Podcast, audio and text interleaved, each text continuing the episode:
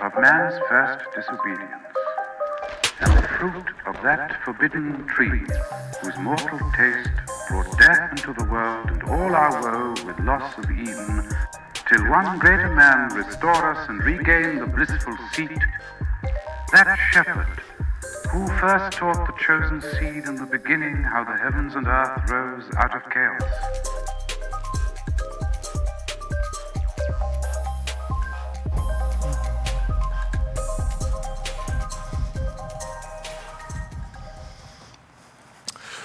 Well, what's going on? How is everyone?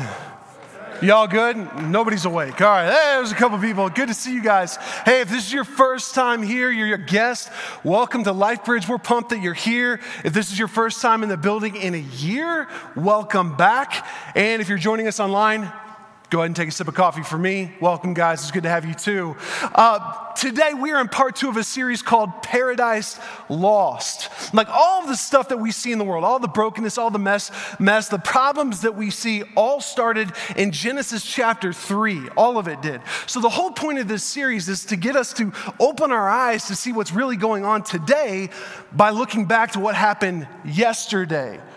That's the whole point of this series because every single generation throughout history is asking two questions. They're the same two questions that are being asked right now. Number one, why is the world the way that it is? And number two, how do we fix it? Both of those questions are addressed and answered in the Bible, and it all starts in Genesis 3. Everything that happened in that one specific chapter are the exact same things that are happening right now. So if we can look back and see what happened in that chapter, then we can see what's really going on today. Then we can know how do we move forward, and we can know what not to fall victim into, and we can actually see where the hope is. So the whole point of this series is we're going to look at Genesis 3 from all different kind of angles, pulling things out that happened then so that we can see, oh yeah, that's that's the same stuff that's happening right now. Last week, if you missed last week, you can catch it on our website. Last week, we started off with the very first accusation that Satan made against Adam and Eve. And it's the same accusation that is made against you and me every single day. The accusation is this you're not enough. You're not enough. In your personal, your private, your professional life, everything, you're just not quite enough.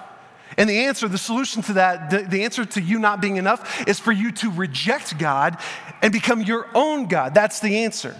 That's what Satan threw at them. And he, and he got them to believe that accusation by getting them to buy into a lie. And it's the same lie that you're going to hear on a daily basis.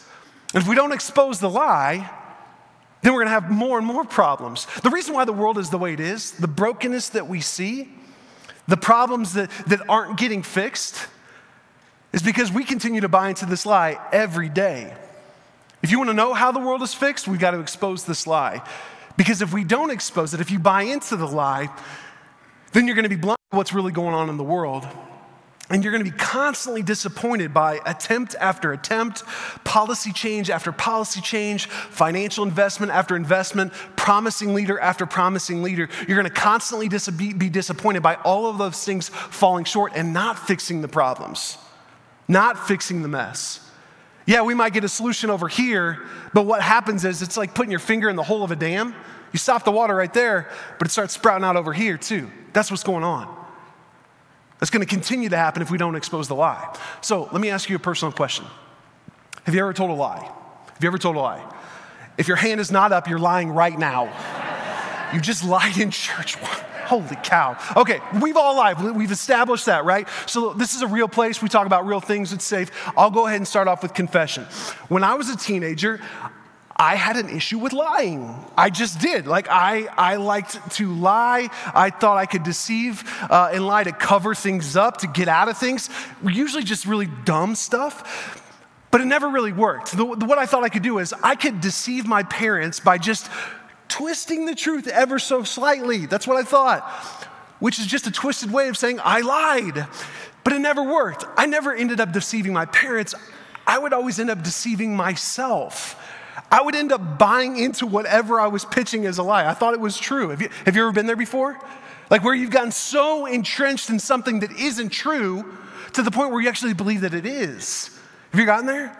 Like the only way to get out of that is if somebody that you trust and respect actually points it out to you and you're like, oh man, you're right. Or you get out of it way later when there's a lot of damage that's been caused and you can look back and say, man, how come I bought into that? Or you're still stuck in it right now. Those are your three options.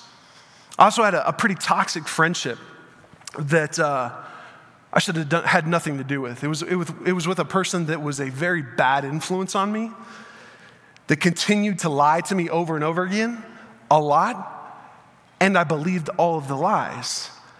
It got to the point where I remember my dad came up to me one day and he said, he said, Matthew, my parents call me Matthew. Don't, you don't get to call me Matthew. That would be weird. He said, Matthew, when are you going to open your eyes and see what's happening here? When are you going to stop believing all these lies? And unfortunately, I didn't listen to my dad. I didn't listen to him at all until it got to the point where I got burned and betrayed by this person late in my 20s. And that point, the damage was done. I still have scars from that because I didn't listen. I didn't open my eyes. Like maybe the biggest lie, probably the biggest twisting of the truth the world has ever heard, is still being told today, and it's still causing damage today. And every single person is vulnerable to falling into it. And when I say everyone, I mean, I mean everyone. It doesn't matter if you're a Christian or not, everyone can fall into this. The lies in Genesis 3, look at verse 1. It says, The serpent was the shrewdest of all the wild animals the Lord God had made. One day, the serpent is Satan. One day, he asked the woman, Did God really say you must not eat the fruit from any of the trees in the garden? Of course, we may eat from the fruit of the trees in the garden, the woman replied. It's only from the fruit of that tree in the middle of the garden that we're not allowed to eat. God said, You must not eat of it or even touch it. If you do, you will die. you won't die? The serpent replied to the woman, God knows that your eyes will be opened as soon as you eat it, and you will be like God, knowing both good and evil. Did God really say? That's it right there. It's a manipulative question. It's a question that doesn't want an answer either. What Satan just did right there is he introduced that God's word is subjective to our judgment. What he's saying there, this is an invitation to Eve, it's an invitation to you and me, it's an invitation for everyone to decide based on what they think, what they feel, what they think is the best way. We all get to judge what we think about God's word and give it a thumbs up or a thumbs down. You see the problem with that? Did God really say wasn't a question, it was a statement. Satan's making a statement, not a question. He's saying, this is what he's saying to Eve, this is what he's saying to you and me right now. He's saying, God's word isn't true. That's what he's saying. And he's smart, crafts it in a little question. God spoke creation into existence in Genesis 1 and 2. He spoke it into existence. Jesus is referred to as the Word in John 1 and in Revelation 19. Hebrews talks about how God's Word is alive and powerful. I mean, those are just a couple examples of the power of God's Word. So, why would Satan not attack it first? He knows its power. So, the very first thing he does is he tries to undermine it. And the same thing is happening today. Man, the Bible has always been under attack. The Bible is God's word. The Bible has always been under attack. It's still happening today. There was a French theologian in the 18th century. I, for the life of me, I can't remember the guy's name. He said this The Bible is an anvil that has worn out many hammers. I love that. Isn't that a cool analogy? The Bible is an anvil that has worn out many hammers. It has been under attack since Genesis 3, and it's still happening today. But guess what? Here it is, still going strong. It's still going strong. You can't attack it and disprove it because you can't disprove truth. If it's not true, you can disprove it. You cannot disprove truth, or you can't contradict it either. You might hear people say this that the Bible is a contradiction, that it's full of contradictions. Maybe you've heard that before. It's not. It's not because a contradiction cannot stand up to the attacks. If this was a contradiction, it would have been destroyed a long time ago. Contradiction cannot stand up to the scrutiny that the Bible has faced for centuries. So Satan doesn't try to, to contradict it, he doesn't try to disprove it. Did you notice that? Didn't say anything about that. Why? Because he knows it's true. He knows it's true. He knows that you can't overpower it. He knows that you can't offer something better than this. He knows his only hope is to try to get you to dismiss it. That's it. Did God really say? That's an invitation for you to dismiss what he says. That tactic, that tactic is to get you and I to questions God, question God's word without even asking any questions. And I, I see this from time to time, maybe you do too. People that they assume that God's word says something or it doesn't say something, but they've never read it themselves. They don't know what it says. They've just taken what other people have told them or maybe something they read online and they go with it. And maybe you've done that. But don't do that. Ask questions. Ask questions. Ask why. There's things in God's word that's tough to swallow. It's confusing, or it's like, man, that really rubs me the wrong way. Ask why it's there. It's there for a purpose. Don't just assume what other people tell you. Don't just assume what I say. Go to the source. Go straight to the source because if you become indifferent, you can be dismissive. If you're indifferent to what God says, then you can easily dismiss it. That's what Satan wants. He wants you to become biblically indifferent. Well, man, I'm, I'm, I would not say that I'm indifferent. You know, if I'm just being honest with you, it's, it's kind of boring. No, no, it's not. In fact, if this was made into a movie, it would easily be rated R. Like with the war, the sex, the conspiracy, just to name a few things. I mean, I was, I was, my, I was reading Song of Solomon last week. That was part of my reading plan. And any of you that know what Song of Solomon is about? Yeah, that right there. Exactly. That's what it's about. And I'm sitting at the kitchen table, and my six year old comes up to me and goes, Daddy, what are you reading about? Kelly! I don't know that I'm ready to have this conversation. It's not boring at all. Okay, Matt, well, it's just this old book that's, that's kind of archaic and outdated. No, that's not true either. Truth is timeless. Truth is never outdated. In fact, our culture is becoming more and more like first century Roman culture, which is the context that the New Testament was written in, which means God's word is not only timeless and true, it's actually becoming more relevant and more relatable to our lives in 2021. Okay, well, that, that's cool. I just, I just don't understand it. Well, can I push on you on that one too? That's not true either. If you don't understand it, it's just because you're not spending time in it or asking questions. It is completely understandable. I don't, I'm not saying that it's not hard. I'm not saying that there's stuff that isn't confusing, that for sure is. But if it wasn't understandable, then it wouldn't be God's word. I don't understand calculus, but that doesn't mean it's not true. It doesn't mean that I can't understand it. I just don't understand calculus because I don't spend any time in it and have no plans to do that either. Yeah. It's outdated, it's archaic, it can't be understood, it's boring, I don't have time. Those are all just lies that are fed to you and I to make us indifferent because if you're indifferent, you'll be dismissive. If you listen to, did God really say, here's what's gonna happen. Three things are gonna happen. You might even fall into these three things without even realizing it. Number one, you're gonna doubt God's power. Did God really say? You listen to that, you'll doubt his power.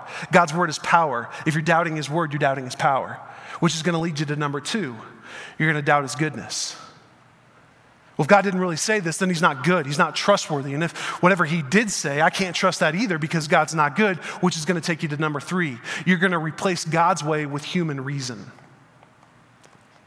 because God doesn't know what He's talking about, because He's not good, because I can't trust Him, then I'm going to do what I think is best, what I have experienced, what I feel is right. Did God really say?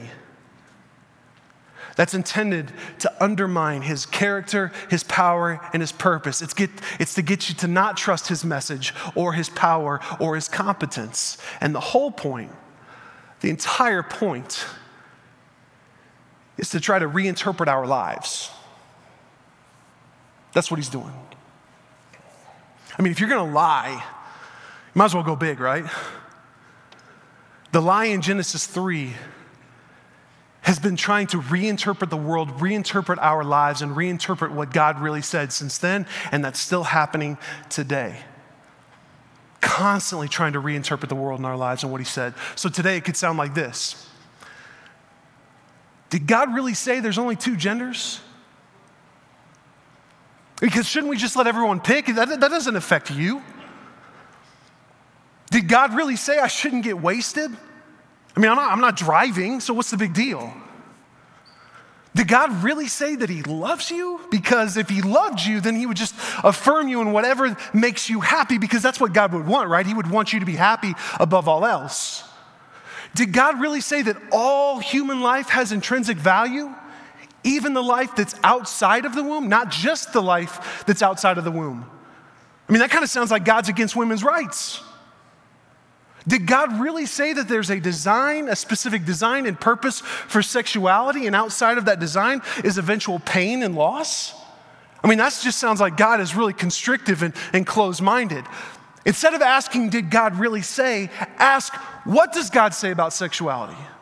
Like, what does he say about human life? What does he say about whatever, whatever subject is up for reinterpretation? Because we are constantly trying to reinterpret his words and his design. By the way, his design was perfect. It was meant for you and I, for everyone to flourish in. But we've rejected that. We've bought into the lie. We listen to the accusation and we try to figure it out on our own. I would say the reason why there is such an argument for God's word, for his perfect design, for the truth of it, is just looking in our world today. It's so messed up. It's so broken and jacked up, and we're still trying to fix it. We're still trying to create this utopia that doesn't exist instead of going back to what he designed in the first place.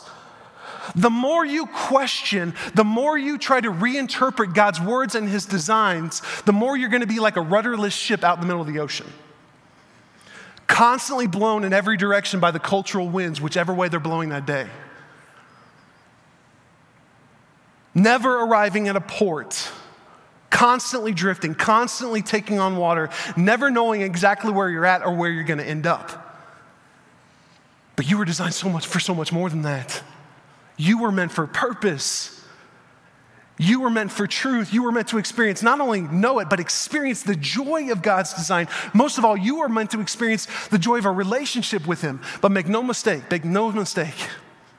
There is a very real enemy that wants for nothing more than you to experience none of that. So, what he'll do is he'll try to make you indifferent to his word and dismiss it. He'll try to get you to question God's goodness and his power.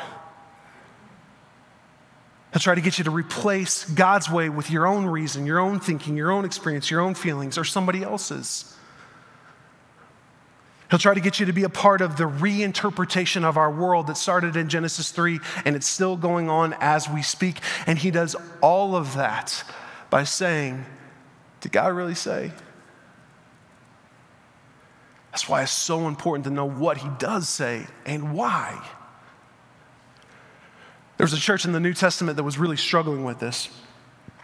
It's a church in, in, in, the city of Corinth, which was in Greece. And this church was, was pretty jacked up. They did some messed up stuff. The stuff that they were doing in this church, today's reality TV shows would be like, oh, wow. Like, you can't make up that mess. So, this guy named Paul writes them a couple different letters. He talks about how they're being deceived by the lie. And he says this in 2 Corinthians 11. This is the second letter he sent to them. He said, But I fear that somehow your pure and undivided devotion to Christ will be corrupted. Well, how's it corrupted? Just as Eve was deceived. That's how it's corrupted. Just as Eve was deceived by the cunning ways of the serpent. You happily put up with whatever anyone tells you, even if they preach a different Jesus than the one we preach, or a different kind of spirit than the one we received, or a different kind of gospel than the one you believed. Does that sound like today at all? Some really smooth sounding messages. Talk that seemed to make sense. Like, man, this kind of this kind of makes sense. So the, this, this group of Christians are like, cool, we're in. I mean, this is different than what God's word said and what we've been taught and what we've heard and received. But you know what?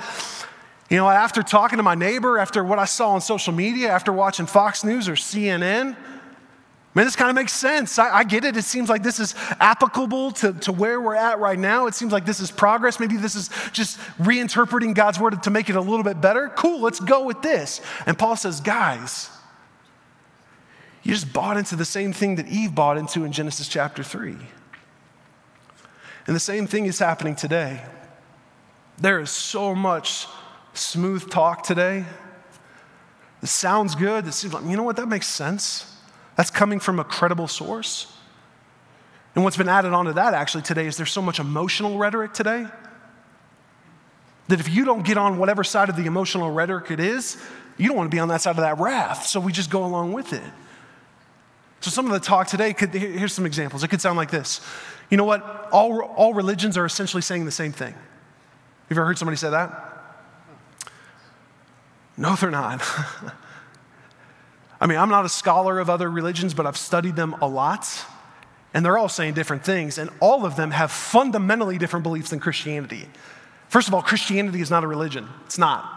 Not a religion. Religion says, here's what you do to make yourself right, here's what you do to get to God. Christianity is faith saying, you can't make yourself right with God. But the good news is, Jesus can for you if you believe in Him, if you follow Him. Every other world religion is about what you can do to get up to God. Christianity says, you can't get to God. Good news, He came to you in Jesus Christ. Christianity is fundamentally different from every other world religion. Or maybe you'll hear this today. Here's another one love wins, or love is love. And at first, when you hear that, you're kind of like, well, yeah, of course it does. Of course, love is love. What else would it be? Love wins. Yeah, I can get on board with that. Why would we want anything else to, to win other than love? And, and if you don't agree with that, something seriously, seriously wrong with you, like, bro, you just need a hug. But when we hear that, when we hear love is love or love wins, you got to define what love is. Because if love is just a feeling, then anything goes and it's no longer love. 1 John 4 says, God is love. That means love is not a feeling or a desire, love is a representation and an action of God's character. So we know that God is true and everything in God's word is true. So anything that's outside of God's word describing love isn't really love. So here's how we would clarify those two statements love wins, love is love. Here's how we would clarify them God's love wins. God's love is love, and it's amazing, and it's for everyone. To really love someone means that you're acting like Jesus to them, which means you need to know the real Jesus in order to love someone with real love. Or you might hear this um, we know better now because of science. You heard that before? And I would say, absolutely. We do know better things now because of science, but science and faith are not opposed to each other. They're not. The world constantly pits them against each other. But actually, this the more we advance in modern science, the more it actually it affirms faith in God. Did you know that? It affirms the faith in God that created science. Like science and math are, are, are, languages that, that should point to a creator. They absolutely do. But Satan wants to twist it a little bit, wants to twist our view on science, wants to twist our view on math and say, no, no, no, no. No. See, science is what's true. Whatever you're fed, that's true. And people in faith, they're just crazy. They're not opposed to each other. It's just a twisting of the truth. Did God really say?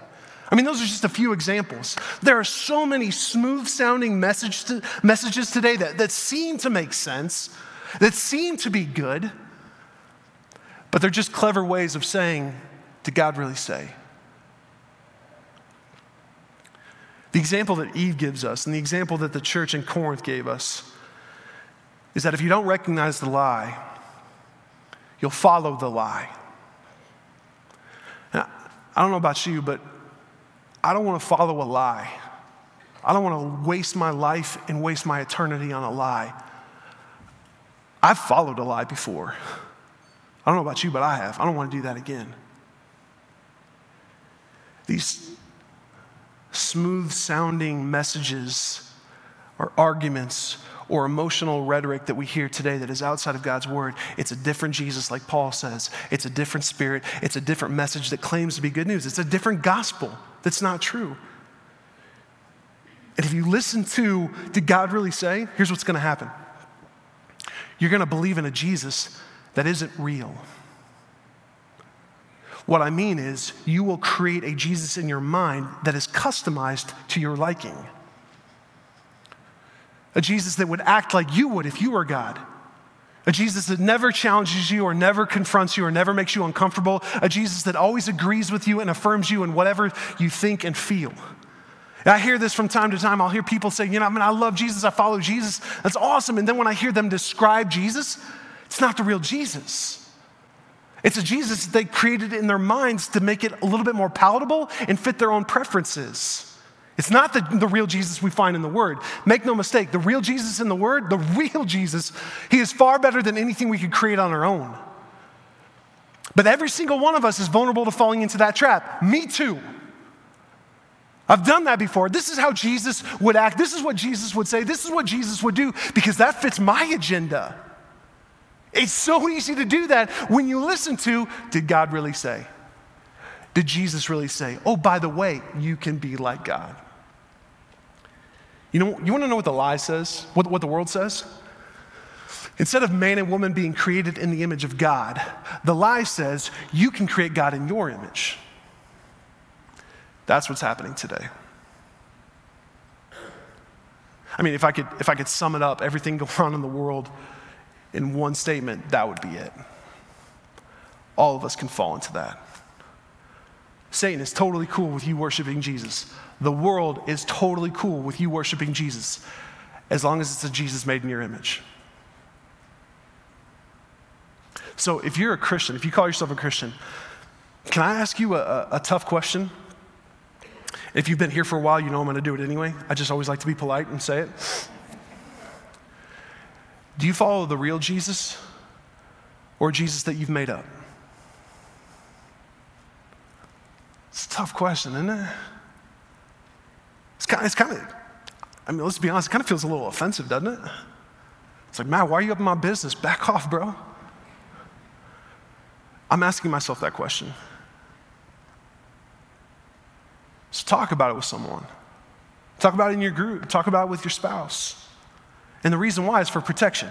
Look, Satan approached Eve with the lie when she was alone, when she was away from the people she was created to be with God and, God and Adam. That was it at that point. She was away from her community. You will hear the lie subtly or very directly when you are away from the people that you're meant to be with, when you're alone and isolated. I don't hear the lie when I'm with you guys on Sunday mornings. I don't hear it. I don't hear the lie when I'm with my small group. I don't hear the lie when I'm on a serving team. I don't hear the lie when I'm with Kelly. I don't hear the lie when I'm with friends that love Jesus too. There's strength in numbers, there's safety in numbers. Nothing good happens in isolation, nothing good happens when you're alone. It doesn't. Now, does that mean if you're a Christian that you shouldn't have relationships with people that aren't Christians? That you should isolate yourself from the world? No, not at all. We're to be in the world, not of it, we're to be in the world.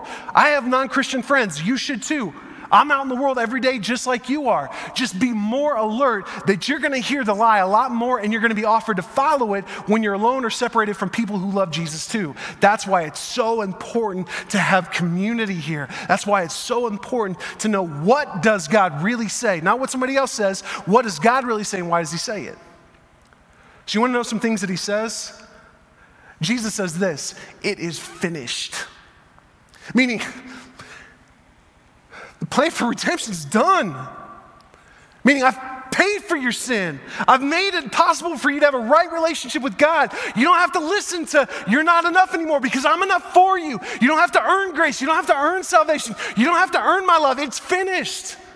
And then he goes on in John 17 and he says, Sanctify them, Father. Sanctify them. Make them more like me. Grow them. Sanctify them in the truth. Your word is truth. And then he goes on and he says something that's just cringeworthy that might make you walk away. And people, when Jesus said this, walked away from Jesus in the flesh. He says in John 14, He says, I am the way, I am the truth, I am the life. No one comes to the Father except by me. That's incredibly exclusive. Is the gospel of Jesus Christ exclusive? Yes. Is Jesus exclusive? Yes. But the great news is, He's entirely inclusive, meaning He's for everyone.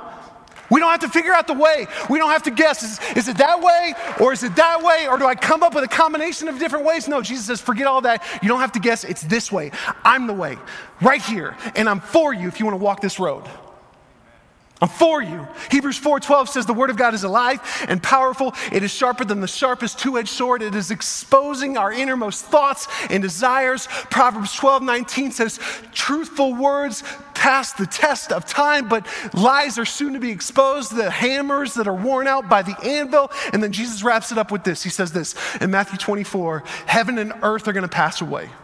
They're going to be gone. They're going to pass away, but my words will never pass away. Heaven and earth, those are big things. Those are really big things. If they're going to pass away, that means cultures are going to pass away. Narratives, nations, ideologies, things that make sense right now, emotional arguments, all of that stuff is going to pass away, but God's word won't. So hold on to what won't pass away. Hold on to what's not going to be blown in all different directions from cultural winds. Hold on to what's not contradicting itself. Hold on to what is made to make you flourish and thrive. Don't be duped by clever sounding lies that are just going to pass away one day. Hold on to God's word. Because our God speaks, the God of the universe, the God of the Bible, He speaks. Do you want to listen? If you do, I promise you, you won't regret it. You won't regret it. Father, thank you for speaking. Thank you for being a God that's living and active, that you've given us the gift of your word. Father, open our eyes up to see the narratives, the lies that are being presented to us that are trying to distract us from the truth. We know that your word is truth. We know that your word is for us, not against us. We know your word is meant to bring us life. We know your word is meant to point us to the truth. Thank you for that. Give us a hunger as people that claim to be Christians, give us a hunger for your word. Open our eyes to it, like, like the two guys on the, on the road to Emmaus when they met Jesus after the resurrection, and it says their eyes were open to everything that the scriptures say. Make that true of our church. For people that don't know Jesus, that are joining us online or that in this room right now, people in northern Colorado, man, give them eyes to see your word, to see the lies, to hunger for it, to hunger for the truth. Write your word on our hearts and our minds. Change us through it, Father. We love you. It's in Jesus' name. Amen. So,